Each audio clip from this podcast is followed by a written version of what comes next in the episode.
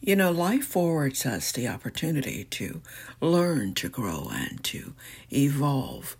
Yet, the more we resist the opportunities to face ourselves in the midst of the particular, we delay personal, spiritual, and emotional development.